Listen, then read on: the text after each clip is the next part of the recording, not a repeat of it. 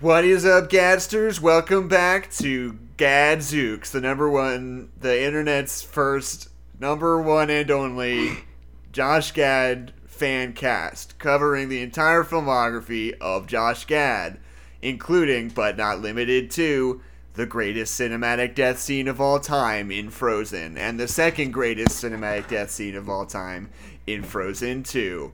Also, Pixels, where he has sex with Q-Bert.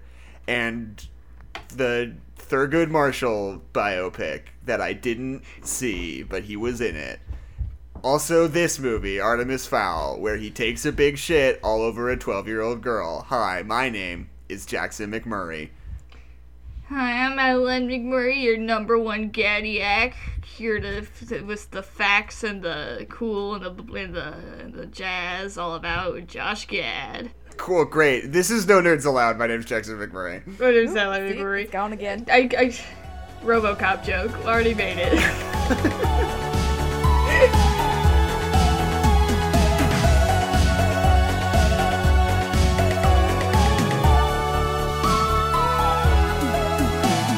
So, okay. Today, we are discussing Artemis Fowl with one Keisha Rhodes. Because we had another guest who dropped out last second. I won't say who they are because I don't want to embarrass them. We'll remain nameless. But it was Timothée Chalamet. Yeah. Anyway, episode's a day late because we had to re-record. Sorry. Today, for the very first time, we're Today. discussing Artemis Fowl, the Disney Plus original, Kenneth Branagh directed event film. I like to call this movie Thank God for Coronavirus, because if I had to pay money to see this in theaters, I don't know what I would have done. You know what? I'm starting to think this whole coronavirus thing is a net positive, now that it's all shaken out. I think and I didn't have to pay nine dollars to watch this movie. Do you think that Disney was like, hey Josh Gad, um, if you get ten punches... we'll let you pick out whatever you want. We'll make you a movie. But you have to do a bunch of movies for us first. And we get all the say. Yeah. So you think that he's just, like, saving up coupons at Disney that he can cash in to do some kind of passion project later? Yeah, I think, like, the tenth one is free. I think that's what's happening. Yeah. What do you think his passion project is going to be? Jo- what would Josh Gad's passion project be? I feel like it, it's probably... Um, did you ever read that book, uh, Strega Nona? No. No. It's a book about an Italian witch who has a magic spaghetti pot, and it makes too much spaghetti, and then the whole town is flooded with spaghetti. I think that's it. I think okay. that, my hat, is it. Bet my hat. So, he, okay. he plays the spaghetti pot. We're just putting that out in the universe. Josh Gad will be in a movie about Strega Nona. Yeah, yeah, yeah, yeah. Okay. Witch grandma. How is that any different than the bunny vampire book? What is that called? Bunnicula? Bunnicula? Bunnicula? Adeline doesn't believe that Bunnicula is a real thing. Yeah, it absolutely not. is a real thing. Because it's called Bunnicula, like some kind of venereal disease. Like Bunny Dracula, Bunnicula. But Bunnicula doesn't sound like Bunny or Dracula. It just sounds like Bunnicula. Well, it's... Listen, one day you're going to ha- find a, a bunny who looks like a vampire, and you're going to find some carrots that are white because the life's been drained out of them, and you're going to be the one who's looking stupid. Wait, he only he only kills carrots? What are we even worried about? It's just a regular bunny. Because we don't know what he'll do next. Maybe he yeah. will kill a man. Maybe he'll kill the president. Who knows? Uh, what if carrots can't quench his thirst fast enough? And then he kills the dog. I have a really specific memory of reading Bunnicula as a kid and looking on the back of it and seeing the phrase, over a million copies sold, and thinking that it meant that there were a million books in the Bunnicula series. And being excited to dig into the rich canon of Bunnicula over the course are, of the next nine hundred ninety-nine thousand books. Wow. He's got a lot of tales. A lot of tales to, to tell. Lots about of tales Bunnicula, from Bunnicula. Apparently. So, today, speaking of books I read as a kid, that made today. you different than all the other girls. Right. Artemis Fowl was my favorite book series all through middle school and kind of the beginning of high school. Um, we don't talk they... about the beginning of high school. Say again? We don't talk about the beginning of high school. Okay. Um, so, so Artemis Fowl is basically... I talk a lot about Series of Unfortunate Events being... one of the things that sort of, like, introduces you as a kid to, like, a lot of these things that you had just never considered were possible in storytelling before, right? Like, you can have a story that's just kind of, like, weird and, like, postmodern in its writing style and weirdly self-referential. Like, that's insane. And then you get to the end of the series and you're like, they can just not tell you stuff if they don't want to. You're allowed to do that. Like, the fact that that series ends and you still don't know, like, all the answers to all the mysteries at the end, and then you're just done, and you're like, that's insane. I can't believe that you're allowed to do that. I um, just can't believe it. I think that Artemis Fowl occupies a lot of the same space, because it is sort of like a primer for, like, anti-hero storytelling, you know? Because that, that is truly what the book is, like, really predicated on, is this idea that it's like, oh, there's this kid who's an evil mastermind, and the whole story is him about, is just about him, like, extorting and taking advantage of this, like, secret fairy people who want to remain a secret. Like, there is very little, in the first book, there's very little genuine, like, redeeming qualities to him. He just sucks, and he's like taking advantage of a whole society of people to get a whole bunch of fairy gold, and that's like it that's the whole story, and it rules. Um and like it's this it, for a lot of kids, it's the first time somebody says, like, uh, the ba- the good guy can just be the bad guy in this one. Like, we're just gonna pay attention to the bad guy. Like, I don't want you... the good guy to win because he right. kind of sucks.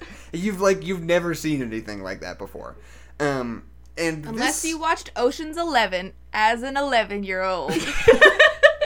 Ocean's you're right, Eleven you're right. is not really an anti-hero story, is it? Yes, it is. They're just going out and robbing people. They're trying to get back at the evil casino, I thought. A heist movie, a heist. You, a, if you are the main character in a heist movie, you're automatically an anti-hero. Because okay. you're, if you break the law, I've learned this recently, if you break the law, you're the bad guy. So, yeah, haven't you ever seen Wreck-It Ralph? Yeah. He does break a lot of Have laws. Have you learned nothing Wreck-It from Ralph? Ralph? Breaks laws and breaks windows. He's a bad um, guy. And then he gets killed for it. There are some things in Artemis Fowl that do not age especially well. One of the things about it is that, like, the police state in the city in Lower yeah. Haven... is like super, it's meant to be like a Michael Mann movie, right? They're like all these like super gritty, jaded cops who are like contemptuous of the public, and they're constantly like arresting these people who are like in gang wars, and the gangs are between the goblins and the dwarves, and they talk about the goblins having a lot of tattoos, um, which are, you know, a whole bunch of things that I found distasteful in February when I was rereading this, and today in June ago. I found to be slightly horrifying, frankly.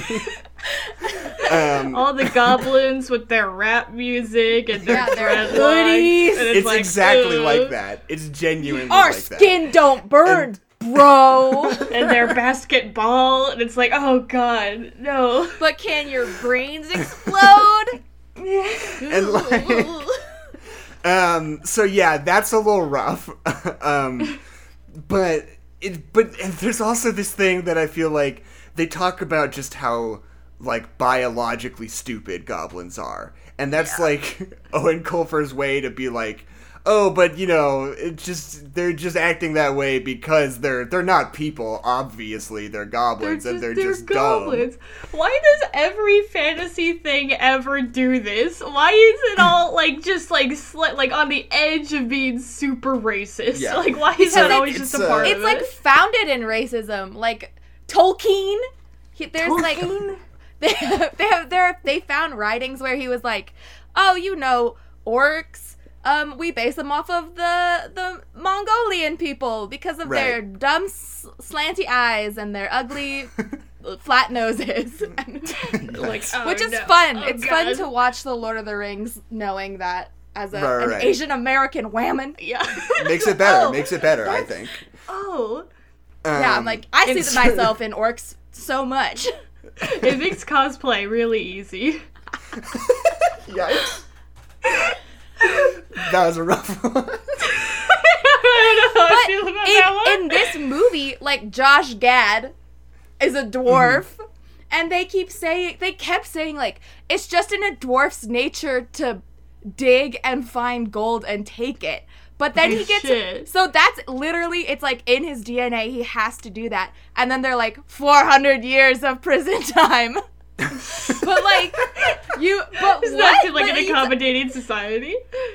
You're like, yes, it's in your nature to I don't I don't, like I don't know, like uh, you are going to just hop around and, and yell out, but we're going to we're going to punish you for that because right. that's the way our society works. Cuz you're yeah. not a you're not a fairy like the police. Right. So you're, you, you're the bad You're guy. Gross and dirty. You're not cute and in a green outfit like us. Right. Yeah.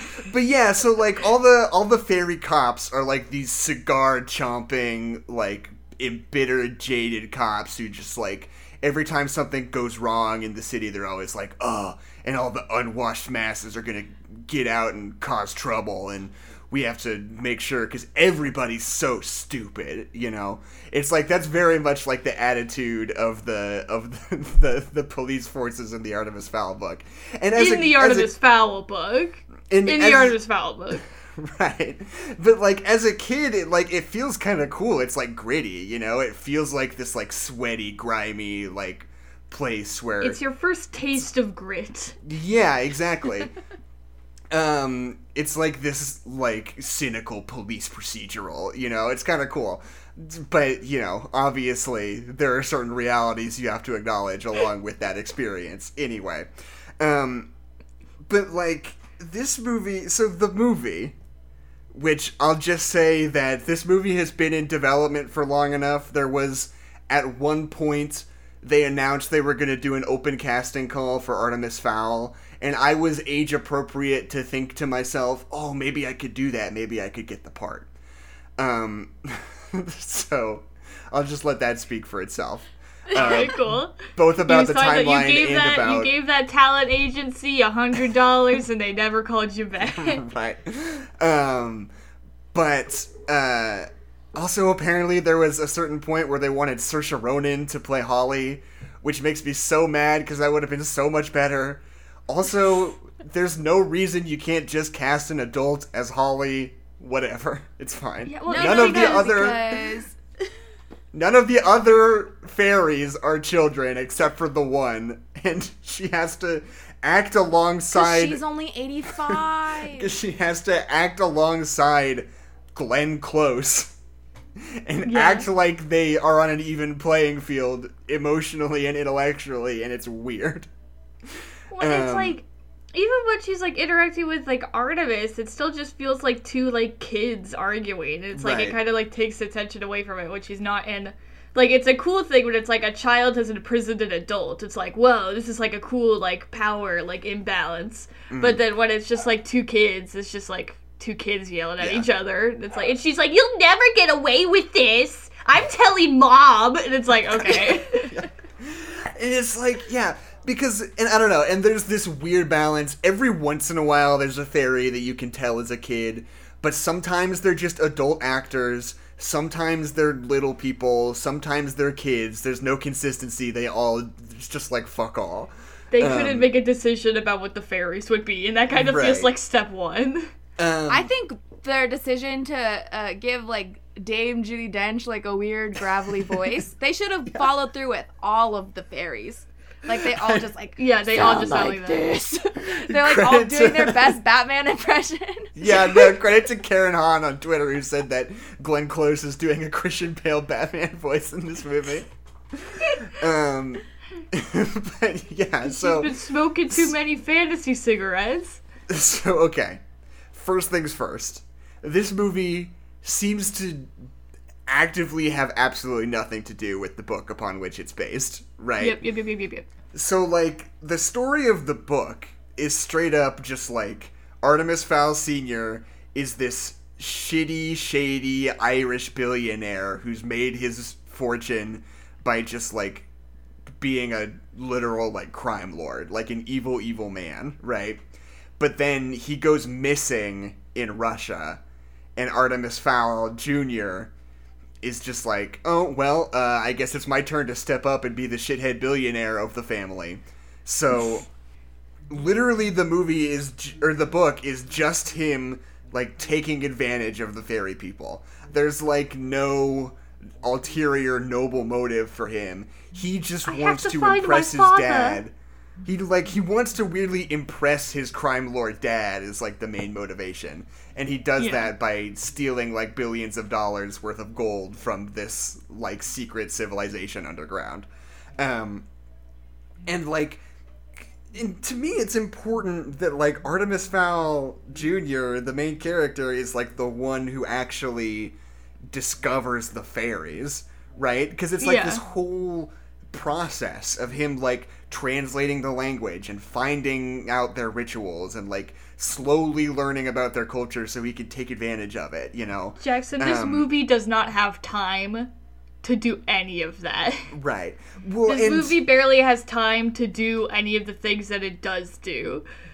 Wait, right. oh, okay, but here's the thing that doesn't make sense about that, is that, like, literally the first ten minutes were only exposition, and then a yeah. lot of the rest of the movie was just, like, more exposition. This yeah. whole then, movie so, is exposition, which is, like, it's all exposition, which means you'd think that they were making room to do more things. right? No, they were just making room for more exposition. Yeah.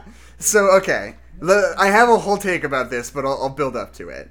Uh, okay. Basically, they've they've they've realigned this whole story to be like, oh, Artemis Fowl Senior discovered the fairies, but he has a good relationship with one particular noble fairy because together they want to find the object, which is not a thing in the book at all. It's just this made up nonsense. They the also, object that we all want to get. They also and, set up this idea of, like, man and fairy friendship, which is, like, fine. But they we don't have time to develop any of the relationships or have any conversations that aren't exposition. So right. at the end of the movie, when Holly and Artemis are like, we're friends forever, right? And she's like, of course, Artemis. It's like, you guys have had one conversation together and you were yelling at each other the whole time. So I also like the idea of a MacGuffin movie, but the MacGuffin is in the house that they're in the whole time. So they Yeah, it's just like there. Right. Yeah, the protagonist fair, has the MacGuffin the entire time. So the plot of the yeah. movie is that Artemis's dad gets kidnapped, and then, like, Artemis gets, like, a ransom note. It's like, you have to bring me this thing or I'm going to kill your dad. He's like, okay, I got to find this thing a that I know call. is in my house. So what I'm going to do is I'm going to kidnap a fairy, have the whole fairy military show up to my fa- house, have them all threaten to kill me, and then I'll say they can't get in my house, and so then they'll send a dwarf into my house, and then the dwarf will find the thing that's in my own home that I live in. That's the that's his that's he, his like, genius he, idea. I know that dwarves break into safes, so he'll come break into this safe. That's exactly what I wanted him to do. yeah, it's right. not like there's a key for this safe that's in my house. Nope. Right. No way. So, okay. What this movie feels like to me, because it obviously it had a very troubled production schedule, right? Oh, yeah. It was supposed to come out last summer, and then it got pushed back to, like, this March, and then it got pushed back again to now because of the virus.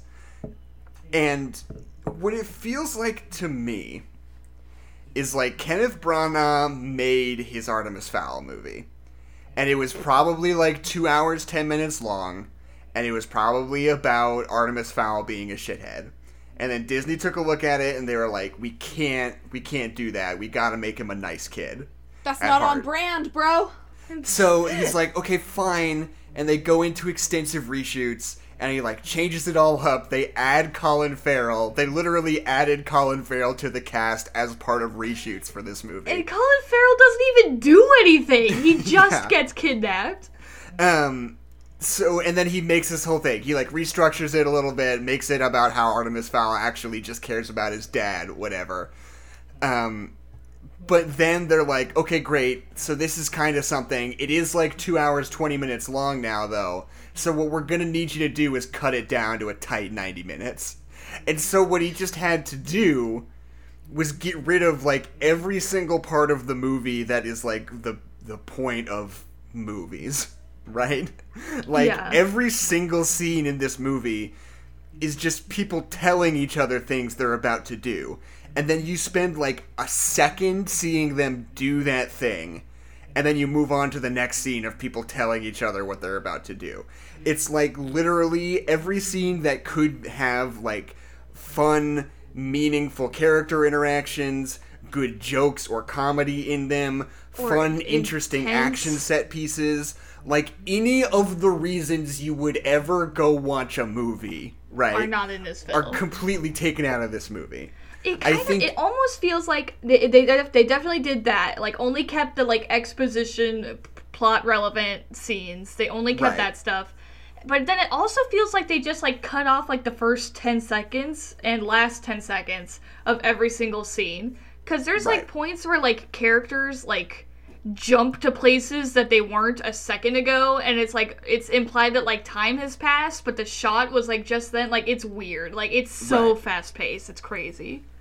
Like, when um. they introduced Juliet, and it's like, oh, she can, she can... has a sword and blah blah blah, and then she's just like bringing him a sandwich and she's like, yeah. you need to eat, and he's like, I can't, I'm researching fairies or whatever, let me tell right. you a bunch of plot points really quickly, right? And they also it's, do it's, this thing that I'm sure is a choice, but it feels like a choice wrought from need, that like they they'll like speed up action shots. Like, someone will like hit someone and they'll have it sped up, they'll like drop the frame rate and speed it up. And I'm sure it's a choice. It has to be a choice, because it looks terrible. And it makes it seem like I'm watching a Spy Kids movie. It's not good. Um, also, I just want to bring up Juliet Butler is such a weird decision in this movie. Because, like, the dynamic of her character in the book series, I think is kind of funny. Like, the idea is, is that, like, it's, like, Butler's niece. But she's supposed to be, like, seventeen, and Artemis is supposed to be, like, eleven. And she's, like, this hot, ripped, like, martial arts girl who's just, like, a total babe. And Artemis is always like, uh, hi. And, like, which is, like, the joke of it, right? Is that he's, yeah. like, this boy, like, on the edge of puberty, and there's always this just, like, total babe that's his butler's sister, like, hanging around all the time. Um... Which is funny, but then they're like, what if in this one instead she was just, like, another twelve-year-old? What if she was no eleven? Function. And you and when they say she's eleven, I'm like, oh, this is going to be, like, a parallel. Or, like, she's, like, a regular kid, and he's a super genius or whatever. So it, like, really right. highlights, like, what's weird about Artemis. And, like, he feels like an adult, and she feels like a kid, even though they're the same age. Uh, but mm-hmm. what they actually did... Uh, was nothing with her. right, she doesn't do anything. She makes him a sandwich, and she makes she, Holly like, a sandwich. That troll with the let's have a black female character that only makes people sandwiches. Are we? Are we all good with that? I don't is see that, anything is that problematic good? With that. It's inclusion. It's. like, so, thing, yeah. I do not think that Dom should have been a black man because. That's its whole own thing. That's right? its whole own thing, but it so just... So let me... The you, whole you idea... It.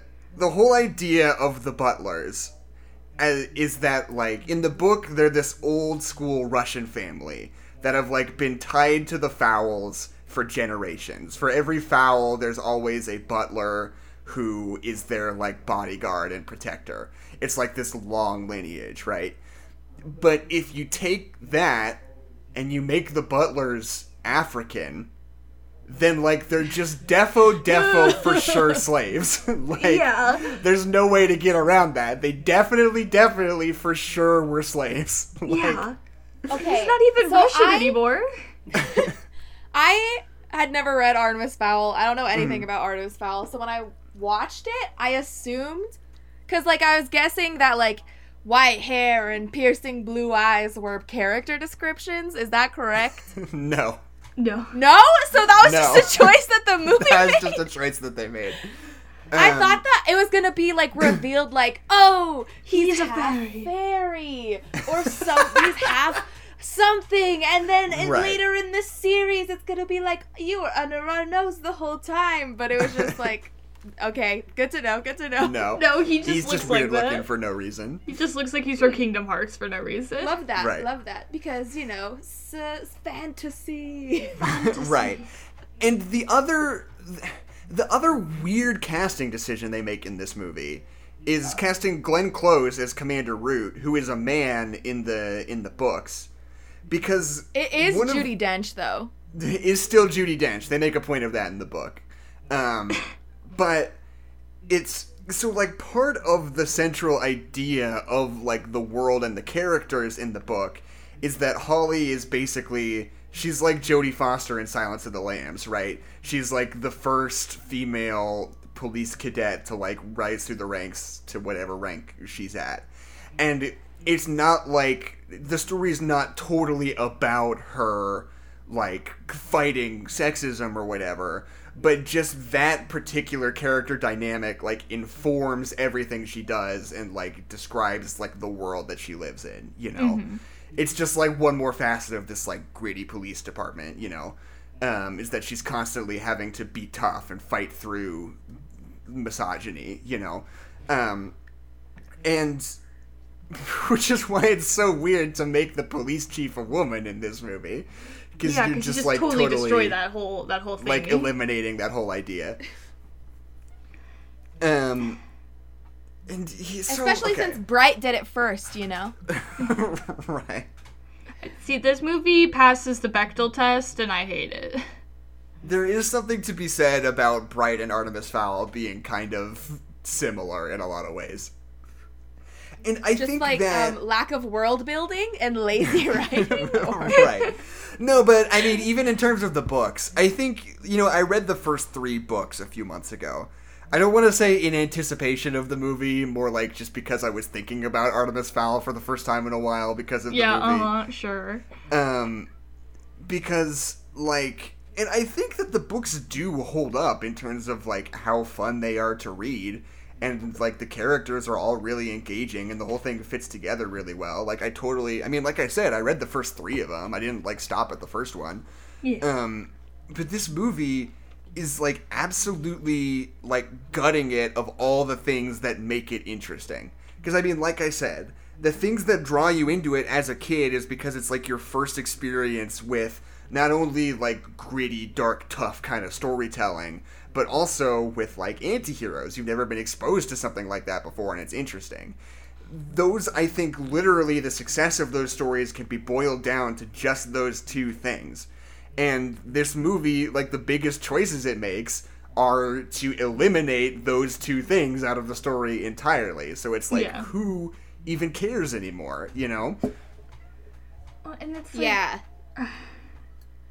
I don't know. And also, I feel like I just... I never knew what I was supposed to be waiting for or watching. Like, right. even from the beginning, I, like... I started, I watched the first half hour yesterday and then was starting to fall asleep, so I watched it again this morning. But right. I, I, like, wasn't getting anything my first time through. Like, yeah. for the first ten yeah. minutes, I was like, are we, like, is Artemis Fowl, like, a, a legend or a mystery? Like, are we supposed to be trying to think, is that Artemis Fowl in the past? And this is the future? Like... What? I that like the whole thing. Time, and then I was like, okay, this kid, this is Artemis Fowl, and then in my brain it was like, Artemis Fowl isn't your average twelve-year-old. He's super smart. He's got a cool house. He's riding this uh, electric skateboard through the right, woods. Yeah. Like he's so cool. Look at his cool sunglasses. This kid's rad. But I never got like. He, I never got evil genius vibes. Yeah, no, he's a piece of shit in the books. That's the whole yeah. point. He's like a um, different piece of shit in this movie. He's just like an annoying kid. Like it's he's I not like he, evil. Just, like, he's just like annoying. I, like, could tell he was just, like, kind of jaded because his mom's dead and everyone hates right. his dad, which I feel like just happens when you're twelve anyway. I like, my, my favorite part of this movie is where he finds out that his dad's been missing and they, like, say that he's, like, a crime lord. And he just yells at the T V, "That's my dad! That's my dad!" Yeah, and that's he gets, my like, dad! Whole scene. And, and that's he just drags whole him scene. Out of the kitchen and he's, like... banging against the door, the glass door. Living at the like, T V! It's like, dude, just turn the T V off. And then, and I, my favorite part about um, the scene is that comes up and then the butler's like, "We gotta go!" And then they don't go anywhere. As if the T V's going to hurt them. No, because literally no time goes by in the movie and then he gets a phone call and he says, "Artemis, don't pick up the phone." And so then he does. And then he's like... I kidnapped your... Another gravelly voice. I kidnapped your father. I kidnapped your father, and I... You have to get me the MacGuffin, or... I don't remember what it was called. So, yeah. And then he's like... like hold on. Uh, Can we talk about the, how they solve the problem of the movie? Is that they just teleport the dad home, and that fixes everything? And that's what... And that solves all of the problems. And I'm so... Yeah.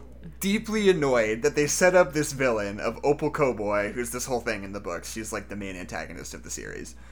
Um, but Opal Koboi is supposed to be like an Elon Musk type. She's like this tech billionaire weapons developer who's constantly like on the verge of insanity and like manipulating like all of the the the sort of like corporate culture of the the underground city to her own gain, usually through the means of like military action. Yeah. You know, she's like a very particular character, and in this, I'm first of all, it's super annoying that she is absolutely not anything. She's just an anonymous bad guy in a hood who's just like, "I kidnapped your dad.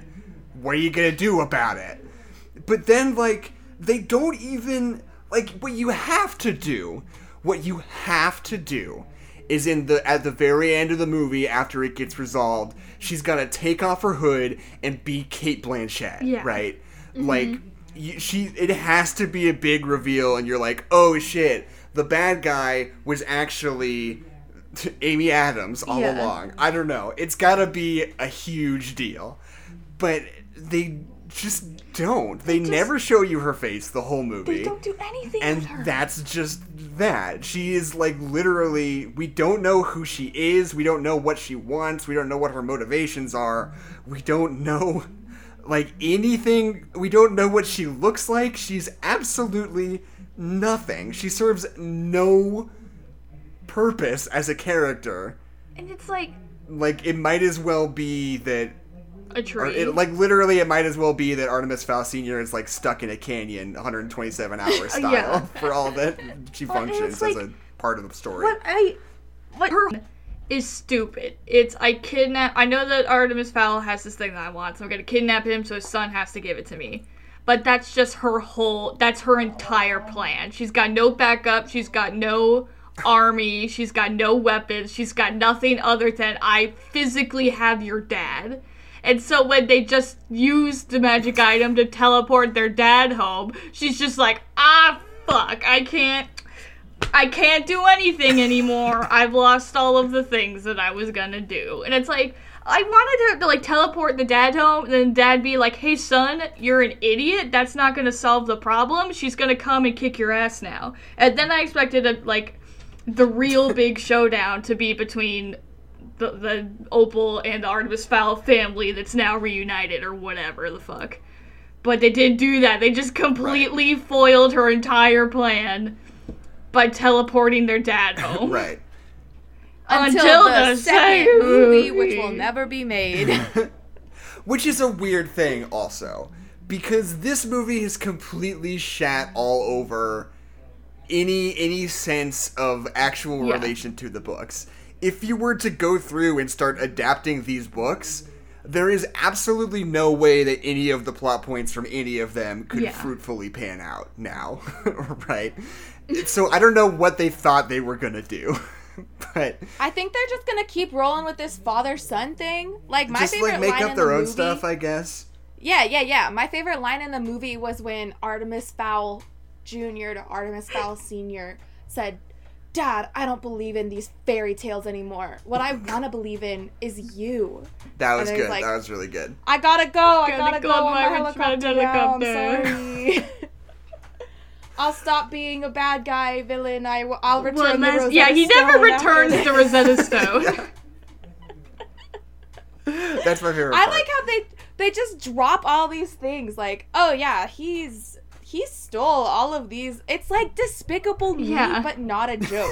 Where it's like, right. I, he stole, he stole the, the pyramids of Giza, but like, there's no. Also, that's so stupid. Like, there's no way there's that could like ever happen. There's like news crews like at their house, like, hey, yo, you like defo stole all this stuff, and weirdly, the police aren't there. I, okay, the whole like storytelling aspect of this movie doesn't make any sense. Where Diggums is like in prison telling the story. When did Diggums get arrested? We never see that.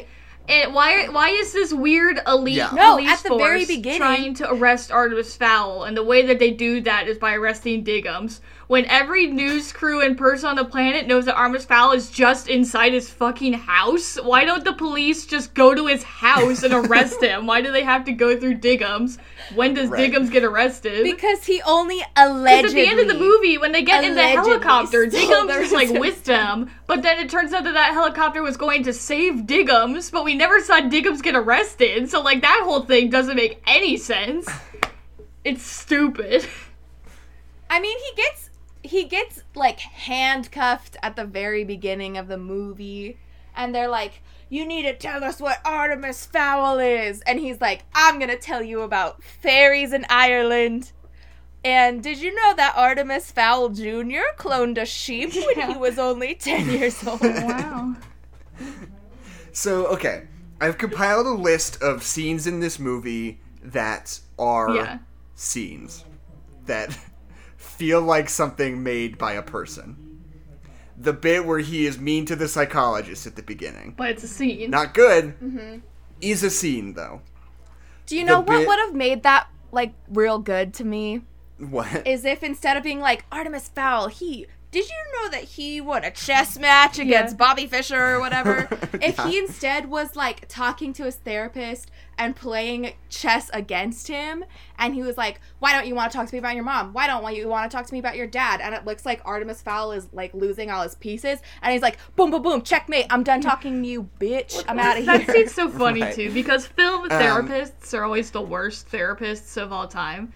And, like, that scene where he's, like, talking to Marcel, it's like, oh, this seems like a pretty good therapist. Like, he's, like, trying to, like, talk to, like, Artemis while still, like, trying to help him. Until the very end of that scene where, like, Artemis, like, gets mad and storms out, and the therapist just yells, "Who do you think you are?" And it's like, what? What kind of medical professional? And we find out that there was a... There was a viewing, a viewing yeah, room the whole time, so everyone was watching him have his therapy session. Right, yeah. Um, anyway... Second scene that is a scene. Uh, when the two of when Holly and Artemis are talking while she's in the cave. Yeah. In the cage, I mean. Again, mm-hmm. not great, but it feels like a dramatic unit yeah. that plays out in its entirety. The scene where the and troll the... attacks the mafia wedding is like almost a scene, but again, it's too quick, it's too fast paced that it doesn't no. feel like a scene. It's cool, it's not a scene. Because there are a handful, because in a movie like this, you always, like, make sure to, like, parse out your big action set pieces, right? You have, like, yeah. a really big, exciting one in the first act. You can have, like, kind of a smaller one that'll just, like, get your blood pumping again in the second act. And then the third act is, like, your big climactic one. And this movie, yeah. basically the only, the third scene I was going to mention is when they're fighting the troll in the mansion. Because that feels yeah. like a full set piece that is, like, exciting and interesting to watch. But is nominally. apparently the climax of the movie. Right. Because also the world's exploding around them, or time right. freezing or whatever. Yeah. And it's, like, every other thing that feels like it's about to be an exciting set piece in this movie feels like, feels like a longer, like, full-sized sequence that they just chopped the middle out of. They let it get yeah. started, and they just cut right to as quickly as they possibly can with the footage available to them. They manufacture it such that it cuts straight to the end so it could be over as fast as possible. There's the bit yeah. where the troll attacks the Godfather wedding, which seems like it would have been cool, but then we just kind of don't do anything. It's just, just nothing there. And then there's the bit where Butler fights a whole bunch of, like, fairy SWAT team members and, like, shoots the bow and yeah. arrow into the sky, which is kind of cool for, like, two seconds, and then it's just over. It, like, both this times it feels really like the job. entire sequences have just been lifted out of the movie. This movie does a really good job of making the fairy military look like it sucks and is ineffective and is bad. Right. Yeah. And I, the costume design is so boring. It's green. Not interesting at all. They're green. And Haven... Yes, they're leprechauns! And Haven looks bad. It doesn't look like anything. It's just... The whole movie feels like just these ugly... Like, ugly bullet points. What I yeah. what I said was that, like, this movie feels like a full-length trailer for a movie we'll never see. Yeah. Like, mm. it's just, like, telling you the bare minimum amount of information for you to understand the premise, and then, like, a little, like, a few shots of, like, some action thrown in to get you excited about it.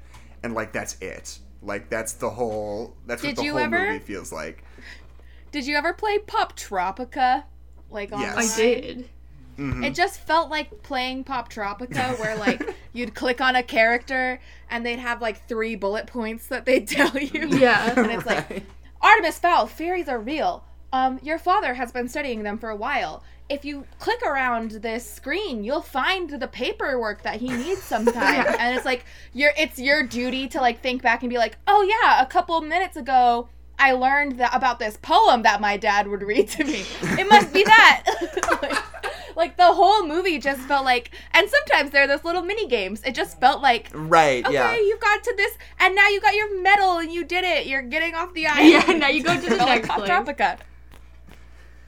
My favorite part is when... This movie's not good. They, that whole time that they're in the bubble, and it's, like, falling apart. They make a huge deal out of the fact that that time bubble is collapsing. And then when it does collapse, absolutely nothing happens. Or, yeah. But do, like...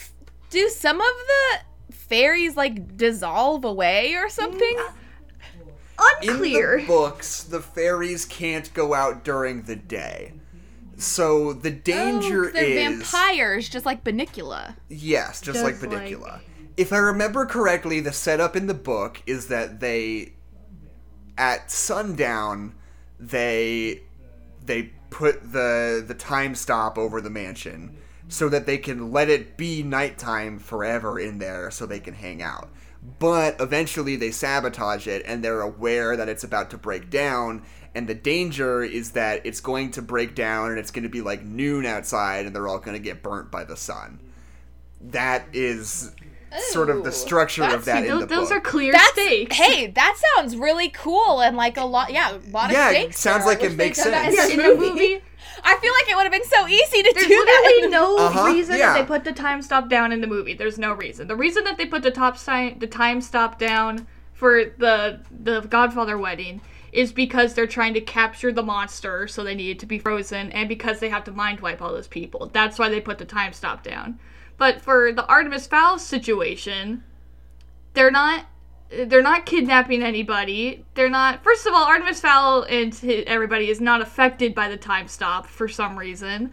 They never tell you why they're not frozen in time. It's because that's not how the time stop worked in the book. It doesn't freeze everybody. But that's, that's how they... Just, like, in the movie, that's how they establish what it does. It freezes time right, in that bubble. Right. And then the second time that they use it, it just straight yeah. up doesn't do that. So I don't know why they put it down, right, maybe just anything, to keep Artemis Fowl like. there, but he's not going to leave anyway, so there's just no reason to use the time bubble at all.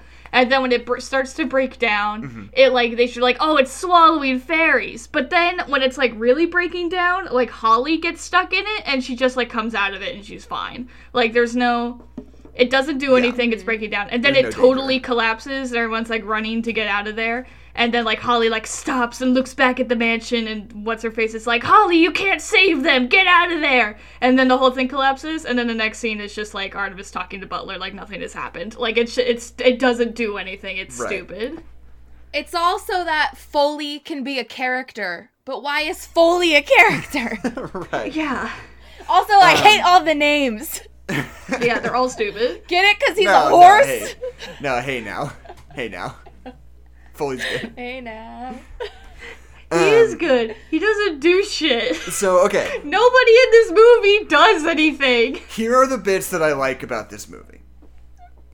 I like Josh Gad. I I like all the weird dwarf stuff where he opens up his mouth. I think that's fun and interesting. Josh like Gad is that. doing That's a cool. really good job. Yeah. In this terrible movie. Like, if see, if this was a regular movie, I would be like, oh, Josh Gad is being so corny, and like, uh, like, why are we focusing on him? But because this movie fucking sucks, like, I'm that Josh Gad does anything that's, like, even remotely character work or even remotely a joke. I'm like, ah, oh, hell yeah, this is fun. I love this. Right. You can tell he's just having a good time. Yeah. Yeah. So, and, like... Because that's that's the whole idea in the book, is that, like, oh, dwarves can, like, unhinge their jaws and they tunnel by eating dirt, and then, like, just as quickly as they take dirt in, they expel it out the other side. So they could just sort of, like, swim through the earth, basically. Um, like a yeah. little and, worm. And much is made of how gross that is, and that's, like, part of it. Yeah. And, um... But, you know, in the book, you're sort of expected to believe that they kind of have, like, giant heads and tiny, stocky bodies. And, you know, they kind of look as though they it would be possible they were built for them for to that. do that. Um, but, anyway. It, but, yeah, so there's these bits in this where Josh Gad, like, unhinges his jaw and is, like, he's got this big, giant, like, nightmarish mouth that opens up. And then he, like, yeah, jumps into terrifying. the ground and, like, tunnels through. And there's this, like, one quick shot that's just, like... a point of view shot of him underground, like, tunneling through the ground, and it looks like Pink Floyd's The Wall album cover. I think that rules. Yeah. That's, like, my favorite shot of the whole movie. Um, also... Well, that's the only good joke goes to Josh Gad. Right. Where Holly's like, I'm gonna need my gun, and the butler reaches in his pocket and can't find it, and then Josh Gad hands her the gun because he pickpocketed it. That's right. the only yeah, good joke in the whole movie. Funny. That's the only time I laughed in this movie. Yeah, um, also, it was, like, probably four seconds too long. Like, just get out of your yeah. pocket. And, like, there's the scene where he's in the prison with the goblins. And, like, Josh Gad has, like, four or five lines that are, like, almost funny. But that's enough for me in context in this movie. I'm in like, the, you know what? For this film, that's enough. That's fine. You know what? Sure. I would be disappointed with those jokes you in any other movie. You didn't write the line. But... Right, yeah, it's like, at least it's, like, it's this something. Was, this was, like, almost funny, but it wasn't annoying, so we're gonna count it as a win. Yeah, exactly. Um, and yeah, I don't know, and I just, I want to point out that, like, it's, it's all of the weird story things that they make up for this movie. Like, obviously, like, that weird object is nothing, that Holly's dad is nothing, Artemis Senior Yeah. having anything to do with fairies is nothing. He doesn't know about fairies the entire book series. That's never part of it. Like, I like how they take Holly, whose original story, even though it wasn't about that, was about her kind of, like, facing misogyny and, like, being her own person. And they changed that so that her whole character arc is based around a male person. I really like that. Right. I think that's cool.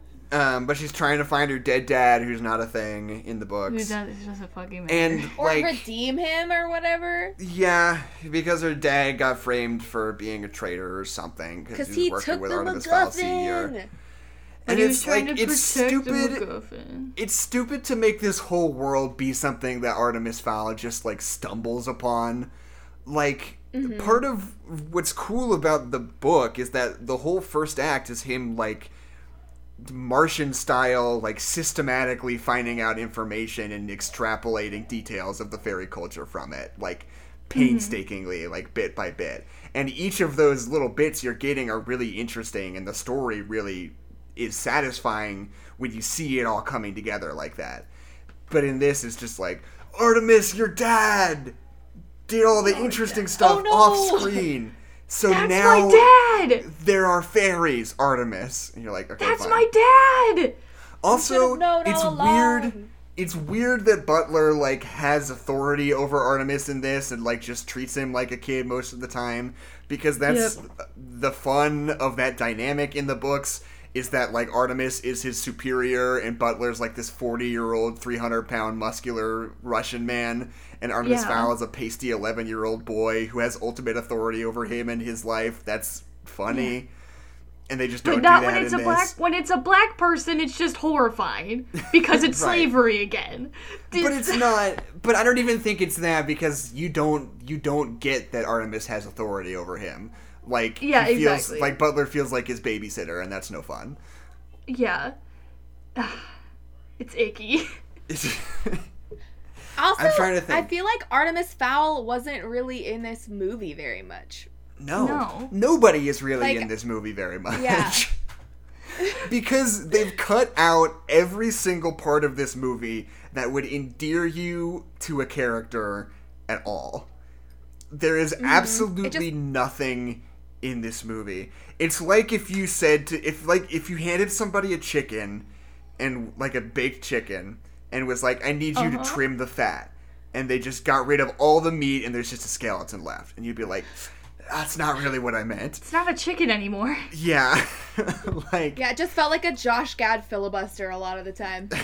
Right, yeah, Josh Gad is the only person who I felt any sort of Yeah. consistency, any sort of familiarity with at all, you know? Mm-hmm. Because any he got character. The scene in the prison, which is mostly a scene, right?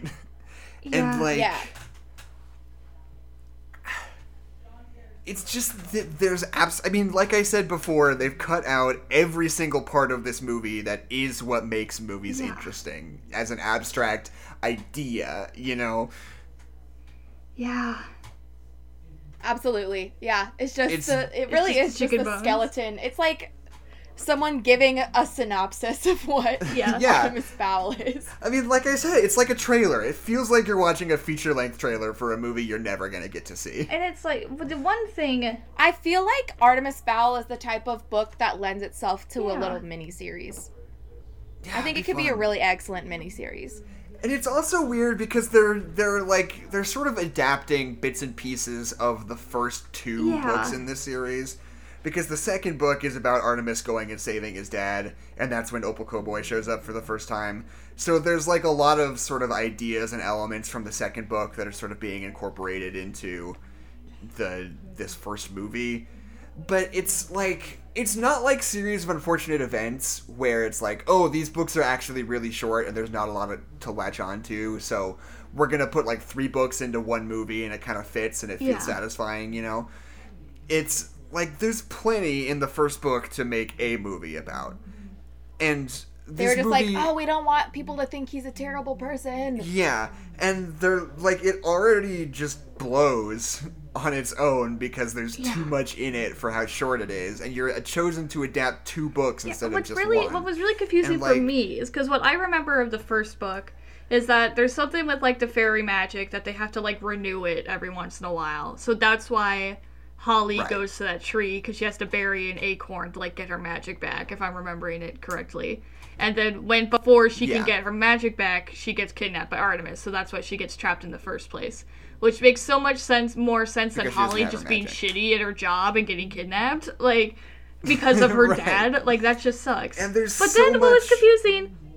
There's so much fun lore about fairy magic in the books, and you learn all about, like, their rituals and their powers and how they live their lives and what they have to do in order to have yeah. magic, and specifically what they can do with the magic is all very conscientiously built out. And we never see anything like that at all in this movie. And there's also a lot of cool stuff about yeah. the gadgets. Like, Foley is important in the book because he's, like, the Q of the series. He's always, like, briefing people on missions and telling yeah. them what gadgets they're going well, to use in order to What's to even pull more it off, confusing you know? Is that the MacGuffin is shaped like an acorn. Like, they're referencing the acorn from the book. And that doesn't make any sense. Right. I also love how when Holly gets the MacGuffin, she only uses it to bring back Artemis's dad. She doesn't have any of her character motivation things that she's dealing with. She doesn't do any of that with this right. thing of ultimate power. She just teleports his dad back.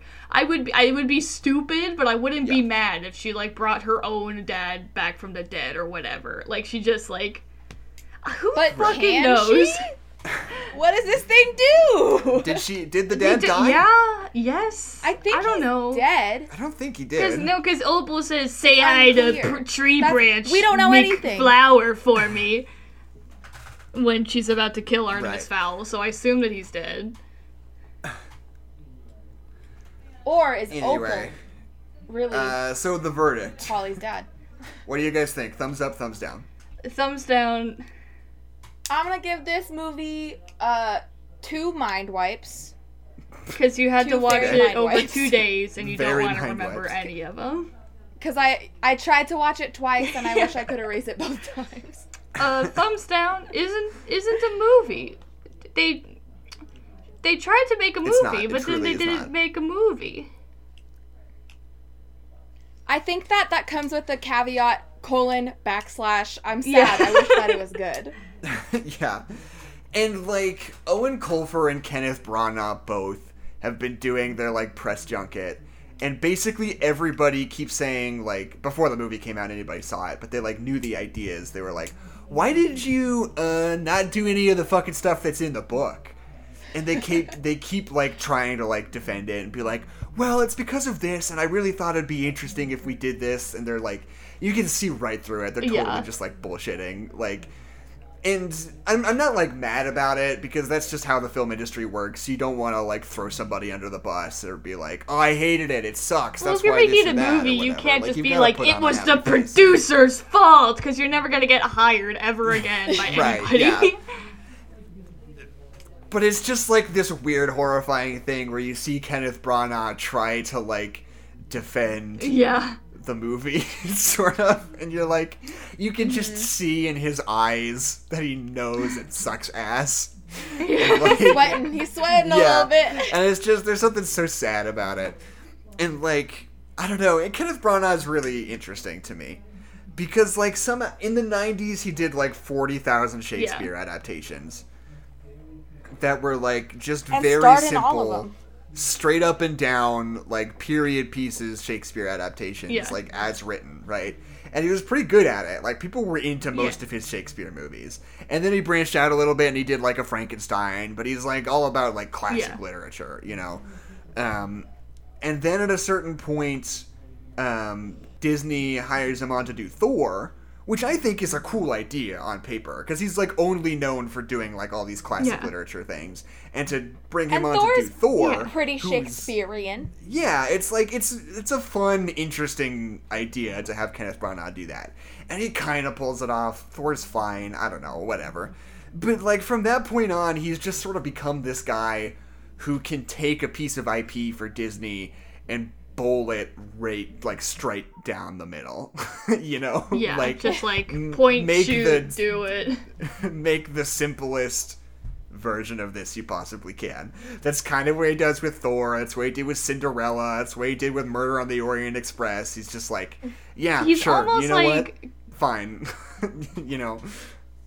He's almost like Chris Columbus on level of boring. But I don't think that's I, quite true. I still think I he think, has more vision than Chris Columbus does. Yeah. I don't I, think this movie was boring. I just don't think that... Yeah, it just felt like a little chicken skeleton. It's like, it's not yeah. boring. It's not engaging, though. And I think yeah. that's a really yeah. fine line. Like, it's... Like, I watched it, and it didn't keep my attention. But, like, things were happening, I guess. Right. Yeah, Maybe it, it was so boring. Pointless. And like, I've never I felt still... a movie like this before. No, it's yeah. weird. No, genuinely, like, I mean this in all seriousness. I don't think I've ever seen a movie that, like, feels like this before. It yeah. is, like, so... It is so nothing. I can't think of anything I can even compare it to. It's like just, it's so fast paced. It's just, like, exposition to so exposition to exposition. to go nowhere. I yeah, know. exactly. And... I still think I, in terms of my twenty twenty ranking, I still think I like this better than I like Scoob, because this movie is at least, like, infuriating. Like, you know, but whereas Scoob didn't feel like this weird disaster, Scoob felt like somebody making exactly what movie they wanted to, and it being the worst, you know, which I think I value much lower than something like this, which is just a weird disaster that's almost fascinating yeah. to try to, like, I mean, there's something, look at. There's something to respect of someone who tried to make something, and that thing that they made just being garbage. I think that's way more respectable. Yeah. Than just setting out to make nothing of value. Right. Um, anyway. So, yeah. Artemis Not Fowl. To talk about Chris Columbus for the millionth time on this podcast, but, like, every time I think about Chris Columbus, I think about the fact that there was a moment where he was, like, they were, like, talking about him directing the Five Nights at Freddy's movie, and I just... cannot fathom whose idea was that was. Was that Chris Columbus's idea? I'm sure he was the one who was interested in it. That, oh, that would be the most weirdly boring film on the planet. It would just be Home Alone again, except there's a big scary bear there. Like, um, I think, here's what I think is going to happen. Yeah. I think this movie is going to go for the Series of Unfortunate Events model, where, like, five years later, more than that, ten years later, it's weirdly going to be a Netflix miniseries with Kenneth Branagh as executive producer. And, like, you'll realize that, like, oh, fuck, this is kind of what he wanted to do, just like happened with Series of Unfortunate Events. Um, but the Series yeah, of Unfortunate Events movie was good. Well, yeah, but that's the thing. Okay, so the Series of Unfortunate Events movie was supposed to be directed by Barry Sonnenfeld. Yeah. Um... And he basically got fired from the production just before principal photography started, and they brought on somebody else to to like actually shoot and produce the movie after Barry Sonnenfeld was the guy who sort of carried the football up to the the mm-hmm. starting line. That was a weird sports metaphor that didn't make sense, but the um, baseball. Anyway, um, but and then the Series of Unfortunate Events Netflix series is, for the most part, directed and produced by Barry Sonnenfeld. It's yeah. like him getting another swing at this thing that he didn't quite get to do. And I can't help but shake the feeling that all the stuff that's good about the Series of Unfortunate Events movie is because of Barry Sonnenfeld's pre-production work. You oh, know? I'm sure. They have very um, similar aesthetics. Right. Um, but yeah, and I think... because that's what they're doing now with Percy Jackson, too. Is yeah. they're, they're doing a Disney Plus miniseries for Percy Jackson. Although I don't think Chris Columbus is involved with that. Let me see. Good. I hate the I literally, too, fell asleep last night instead, watched Percy Jackson. Right, yeah. I haven't watched that since I've been an adult. I always feel like... it's one of those things that I feel like I want to watch and have a take about how it's not that bad, but... I don't know, I'm just always afraid that I'm going to watch it and be like, oh yeah, no, this does just blow, and I don't have anything interesting to say yeah, about well, it. Yeah, it's like, the thing about the Percy Jackson movie, I also haven't seen in a little bit, is that it was also just a bad movie, and was also a terrible adaptation of a book series that people really cared about, so it was just like the perfect storm of bad movie, of like, this movie is boring, and also it's a bastardization of a thing that I love. Right. Yeah, it was just like, how how can we make another Harry Potter series as quickly as possible yeah. with as little money as I've possible? I've got Chris Columbus on speed dial, let's go. Right. The good things about the, the movie are the things that are similar to the book, and that's it. Right, yeah. Um, so yeah, I'm looking at it, it doesn't seem like they have anybody attached to Percy Jackson yet. Besides, apparently the only person who's even talking about it is Rick Riordan, the guy who wrote the books. He just, like, announced yeah. that they're going to do that. And, like, there's no, like, filmmakers yeah. associated well, with he, it yet. Because well, Rick freaking hated the movie. He hated it so much, so. Yeah. Which I, I don't... it's okay. Yeah. He's allowed to. Yeah, but I think... I still think it's mean, though. Like, I get hating Fair. it, but I think if you are in the entertainment industry and you go on Twitter and are like, fuck that movie. Everybody who tried to make mm. that movie sucks dick and can eat my balls like Rick Riordan does is like, come on, man. What I had heard was that he had been, like, in on the production and was, like, helping them and, like, wrote them a script and was, like, in con- conversation with them and then they were just like, fuck you, Rick, get out of here. And then and then they made a shitty movie. Right. So I think he's just pissed. Like, yeah, I don't know. It, it'd be one know. thing if they rejected his ideas and then made an, a good movie. Like, that would be one thing. But they rejected his ideas and then made a piece of shit. So I right. totally understand him being just like, fuck, fuck this production. Still, I just think, I don't know. I think it's unprofessional. I think that there's like a, there's like a sweet spot of like, there was, I remember watching the director's commentary on Age of Ultron, where Joss Whedon, basically, he's kind of upfront about the fact that he's, like, not super proud of the movie he finished with, but he still acknowledges, like, his own responsibility in that, and sort of talks yeah. about it as though, and, you know, he says, like, oh, and they told me this, and they told me that. But he's, like, very much empathetic towards that idea, you know? And he, like, talks about, yeah. like, actually the fight, like, why they wanted what they wanted and why he wanted what he wanted. And it's, like, I feel like there is a way to, like, talk about your disappointments with a product that you were involved with or even that you weren't involved with that aren't just being an asshole about it, you know? I don't know. Yeah. Well, and I mean, I think it's also a different conversation because Rick Riordan is not a part of the film industry. Right. He's a part of, he's an author, which is kind of a very indiv- individualistic career. It's like you writing a book, and there's like editors and publishers and stuff, but for the most part, it's just you creating a thing.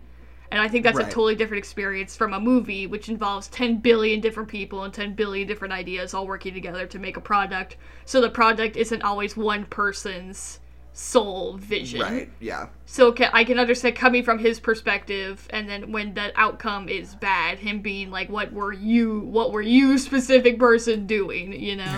Right, yeah. Anyway, so this is another one of those weird times when there's not really any readable, readily available um, reviews that reviews. I can Because it came out like two from, days ago. Because this movie yeah. just came out. There's not really anything funny enough built up yet, but um I will just say that you can follow us on Twitter at No Nerds Pod, and you can email us at no nerds pod at gmail dot com, and if you write an iTunes review, we will read it on the air. And I've been saying that for like four weeks now, and you guys still haven't done it.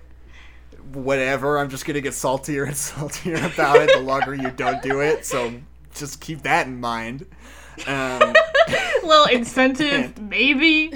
Yeah. I don't know. Whatever. If you guys want me to just keep being mad about it, then by all means, don't write any iTunes reviews.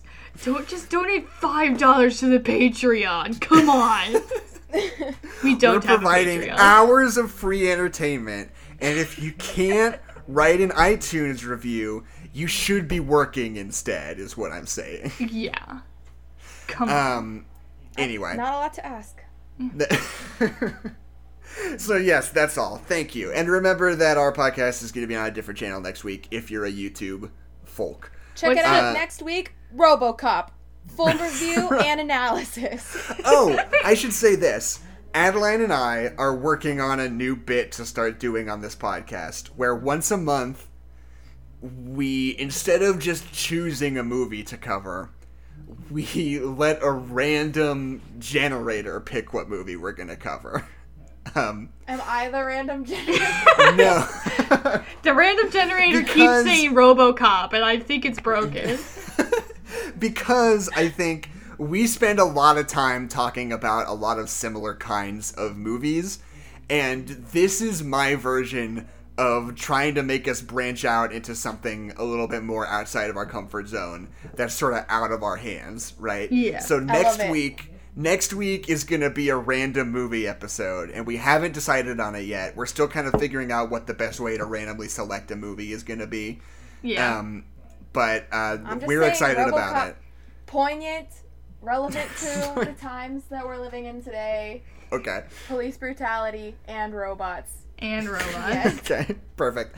Um, Every because, time I yeah. come on, I'm going to talk about RoboCop until I actually get to talk about it. Sounds good. We'll get you there. We'll get you there. We were planning on doing RoboCop with you soon. It's just that we needed you to come on and do Artemis Fowl in an emergency session. Today. Yeah, you, I scratch your back, you let me talk about RoboCop. Okay, can do.